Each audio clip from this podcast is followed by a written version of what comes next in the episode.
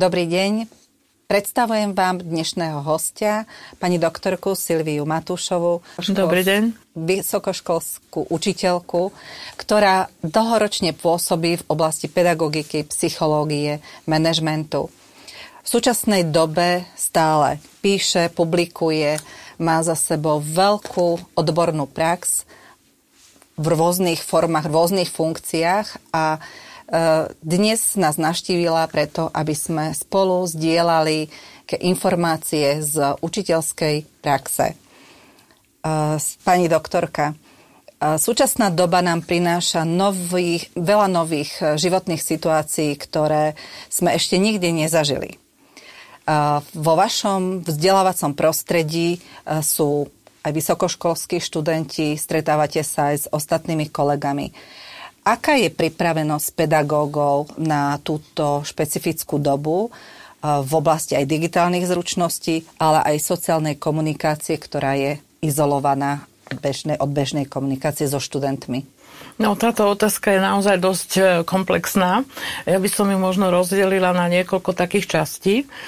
Jednak eh, sú tu veci, ktoré spájajú asi všetkých pedagógov, či už učia e, v, na základnej škole, na strednej škole alebo na vysokej škole.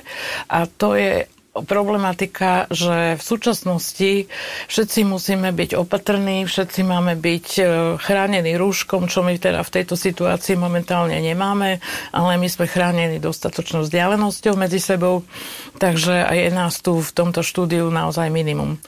Ide o to, že v súčasnosti prakticky cel, e, všetci ľudia, ktorí žijú na európskom kontinente a samozrejme vrátane Slovenska, sa dostali do takej prekvapujúcej a úplne novej životnej situácie, že musia čeliť hrozbe pandémie covidu, ktorá sa tu blíživým spôsobom naozaj u nás usadila a či to pripúšťame alebo nepripúšťame, tak ovplyvňuje výrazným a významným spôsobom náš život tá otázka, ako to vplýva na študentov a predovšetkým učiteľov, naozaj je otázka dosť komplikovaná. Prečo?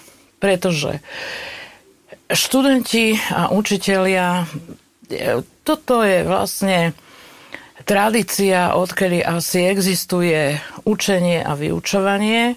To znamená, toto je otázka vzťahu učiteľov a žiakov tak dlhá asi ako ľudstvo samo.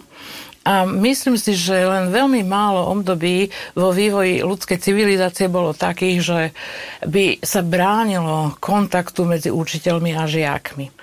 Teraz sa kontaktu nebráni, ale medzi učiteľa a žiaka sa vkladá jedna technická prekážka a keď sa na to pozrieme optimisticky, tak je to sprostredkujúci moment, keď, e, keď vlastne informačné technológie vstupujú do vzťahov medzi učiteľmi a žiakmi, ale aj medzi ľuďmi navzájom. Môžeme povedať, že informačné technológie máme tu dlho. E-learning sa využíval aj vo vysokoškolskej forme vzdelávania ako bežná forma vzdelávania. Vidíte určitý deficit tej sociálnej komunikácie v súčasnosti, keď môžete komunikovať so študentmi len e, v digitálnom prostredí? Odpoviem asi takto. Sme zvyknutí už možno aj 20 rokov, že používame e-learning ako jeden z princípov, dajme tomu, dištančného vzdelávania ale v súčasnosti vlastne dištančné vzdelávanie sa transformovalo na tzv. online vzdelávanie. Čiže doplňujeme náš priamy priamy kontakt sprostredkovaný technológiami s našimi študentami, doplňame ho samozrejme aj nejakými prezentáciami, ktoré vysvetľujeme a podobne. Pôsobí to aj na študentov, aj na pedagógov ako úplne nový druh pedagogickej reality a preto teda aj tie pedagogické procesy musíme tomu prispôsobiť. Ja som si všimla, že keď vyučujem prakticky od oktobra a vyučujem proste opakovanie a dlho a veľa učím, tak e, ten vzťah k tým študentom si musím nejako formovať úplne iným spôsobom. E, nevidím ich. Väčšina študentov nemá kameru. To znamená, oni síce vidia mňa, vidia moje prezentácie, počujú moje slova, moje výklady, dokonca vnímajú aj moje otázky a teda ja ich musím nejako vyburcovať, aby sa ozvali, aby reagovali a aby som nevidela len ich iniciálky na obrazovke, ale aby som videla nejaké živé ľudské bytosti. Lebo učiteľ a učiteľa vlastne dynamizuje to, keď, ty, keď vníma, že tí študenti ho chápu, respektíve keď vidí, že niečo povedal tak, že asi potrebujem ešte viacej doplniť informácie. Ale pokiaľ tí študenti sú na tej druhej strane, to je ako tá Alica za tým zrkadlom tak ja musím prekonať tú bariéru nejakým spôsobom. Ehm, na mňa to pôsobí asi tak, že to ovplyvňuje aj moje psychologické, e, psychologickú prípravu a schopnosť komunikovať so študentami. Úplne som zmenila svoj spôsob. Musí byť presná, precízna, opakovať niektoré vysvetlenia. E, študentov musím uvádzať aj do toho a poviem, študenti, odbočíme z tejto línie, vysvetlím a potom študenti vrátime sa späť do hlavného prúdu našich informácií. Jednoducho úplne to pôsobí aj na moje didaktické zručnosti. A to je cesta asi, ktorú musí prekonať každý učiteľ a musí sa v tom začať zdokonalovať. Pretože ak si myslíme, že o tri mesiace, o pol roka, o rok, tá situácia bude iná. Neverím tomu. Ja si myslím, že tá situácia takáto ostane a to berte ako realistický pohľad na život. Nie je v tom nič nejaké negatívne ani nejaké nejaké, nejaké fatalistické, ale nie. Treba sa s tým vedieť vyrovnať a treba sa s tým naučiť asi žiť. Keď OECD definovala 28, myslím, nových zručností v programe Vzdelávanie 2030, tak veľa zručností bolo definovaných v oblasti takých psychosociálnych kompetencií. Ktorá zručnosť podľa vás v súčasnosti sa musí nejak cibriť, alebo musí sa jej venovať zvýšená pozornosť, ktoré sme sa nevenovali pri bežnej prezenčnej forme vzdelávania?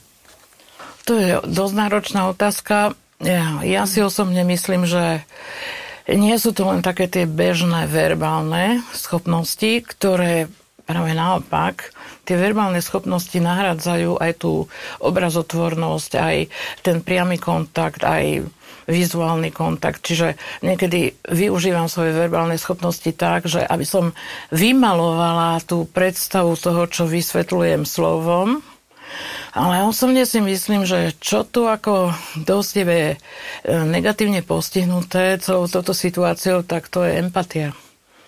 Lebo tá empatia jednoducho ťažko budovať empatiu bez priameho kontaktu alebo bez pohľadu na žiaka a jeho potreby. Čiže učiteľ sa dostáva do nezavidenia hodnej novej situácie a treba sa s ňou vedieť vyrovnať. E, tie informačné technológie vlastne by mali vstupovať do činnosti učiteľa ako nejaké integrované didaktické technológie, ktoré by vedeli učiteľovi naozaj akože v mnohom napomôcť. Pochopiteľne, učíme sa za pochodu, e, zoznamujeme sa s mnohými možnosťami, ako využitie technológie za pochodu.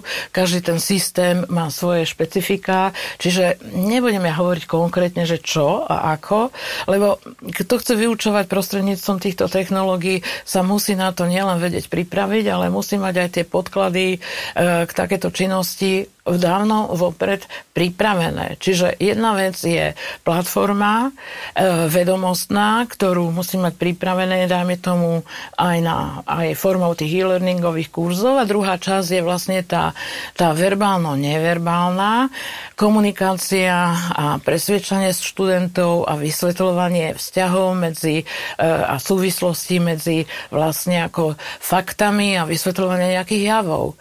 Toto je naozaj že otázka náročná náročná a ešte sme sa vlastne nedostali do takej tej koncovky overovania vedomostí žiakov, tomuto naozaj zatiaľ by som ani nezaujala nejaké stanovisko aj z toho dôvodu, že to nás čaká na vysokých školách niekedy v skúškovom období a uvidíme, ako budú reagovať e, študenti.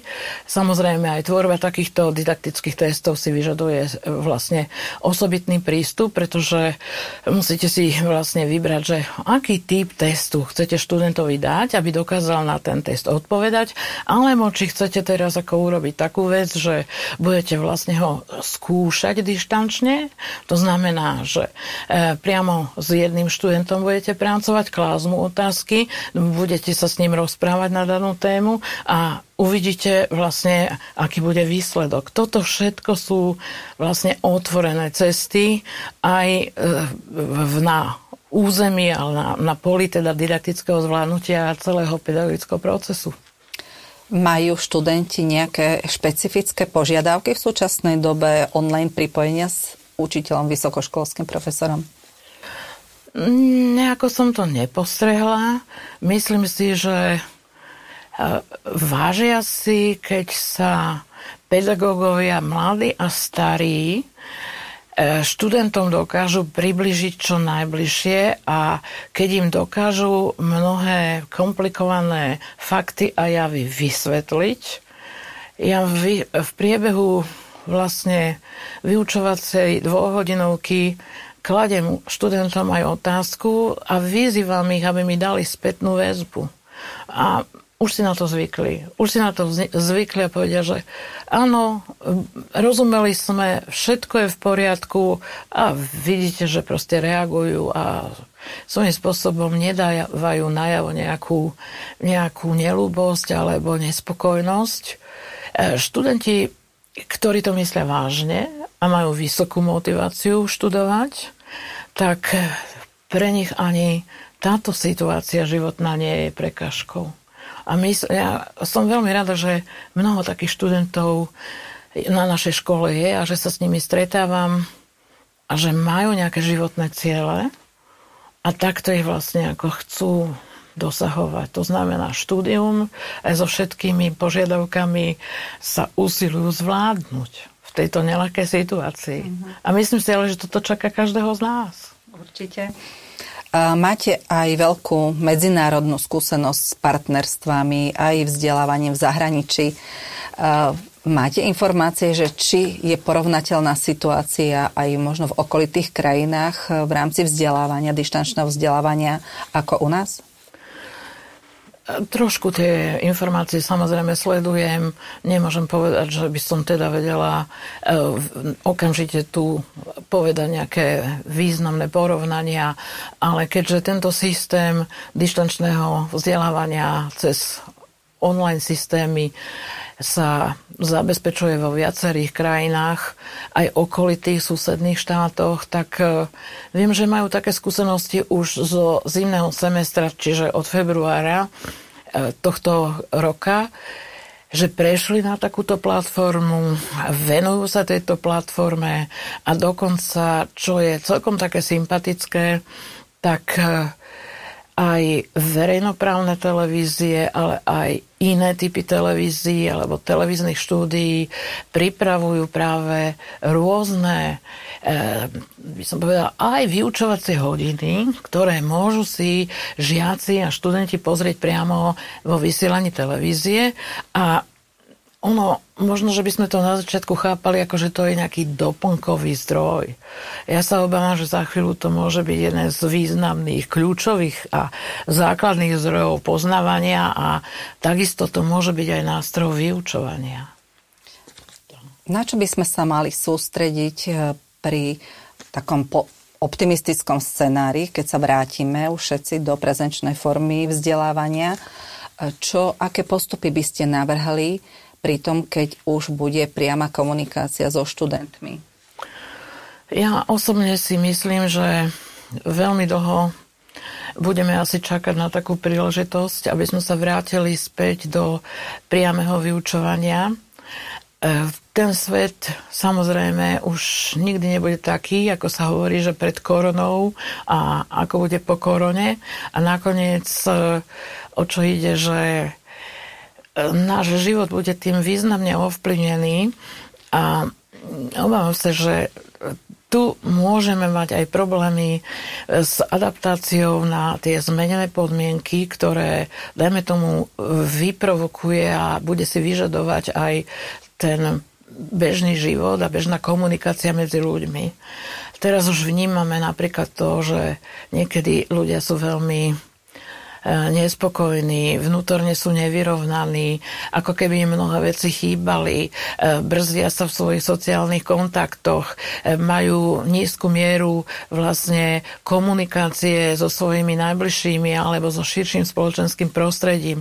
Veľmi mnohým chýba aj to, čo sa volá taká tá špecifické formy kultúry a kultúrnych zážitkov. Čiže toto si ľudia nahrádzajú, dajme tomu, rôznymi online predstaveniami a vnímaním skutočne takého sprostredkovaného umeleckého zážitku.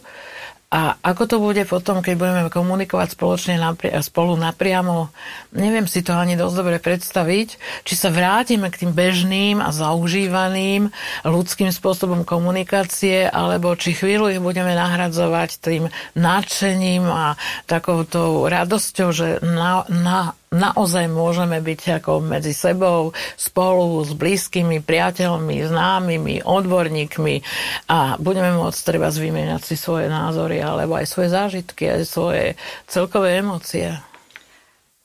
Čo by ste odporúčili všetkým študentom, učiteľom, žiakom k tomu, aby zvládli toto náročné obdobie, aby nestrácali ten pedagogický optimizmus a zase študenti ten optimizmus a výzvu k vzdelávaniu sa, aby vzdelanie malo skutočne význam a hodnotu v našej spoločnosti aj v týchto ťažkých časoch. My sme to už spomínali niečo také veľmi podobné, čo by som povedala aj teraz, a to sú také životné ciele. Čiže e, treba mať na pamäti ten životný cieľ, že život ide ďalej aj v tých veľmi ťažkých e, dobách, ktoré treba zažili e, ľudia na Slovensku a v okolitých krajinách za posledných 100 rokov, pretože to bolo všetko vždy veľmi, veľmi náročné. Bola to inú podobu tá náročnosť, ale ľudia to dokázali nejako prežiť, aj predýchať s cieľom, že tá doba sa zmení a že predsa len tá perspektíva musí byť pozitívna. Ja si myslím, že veľa záleží aj od životných cieľov, samozrejme aj od takej tej spoločenskej situácie alebo spoločensko-politicko-ekonomickej situácie, to aby sme si naozaj ako veľmi jasne uvedomili, ale ide aj o tie životné ciele, kam sa chceme ďalej dopracovať, čo mienime urobiť, dajme tomu sami so sebou, so svojou rodinou, a aké máme plány, aké máme predstavy a samozrejme, pokiaľ sú tu istým spôsobom limitujúce podmienky pandémie covidu, tak ako ich vieme adaptovať tak, aby sme boli spokojní s našimi plánmi a s rozhodnutím, ako ich uskutočňovať. Musíme to meniť. E, vlastne inteligentný človek sa dokáže prispôsobiť aj takýmto výzvam, pretože toto je veľká výzva. Toto je naozaj veľká výzva pre každého človeka, pre učiteľa osobitne. Učiteľia sú zvyknutí spolu významne a dlho komunikovať, vymieňajú si názory. Môžu to robiť teraz možno sprostredkovanie, možno telefonicky, cez Skype, Webexy, Zoomy a všelijakým iným spôsobom. Čiže na jednej strane možno nemajú priamu komunikáciu, ale na druhej strane sa zdokonalujú práve v týchto sprostredkovaných formách komunikácie, lebo človek nemôže žiť bez spoločenského styku a spoločenskej interakcie. Veľmi pekne ďakujem. Želám pani doktorke Silvii Matúšovej hlavne pevne zdravie a veľa kreativity pri online vzdelávaní. Ďakujem. Ďakujem za pozvanie.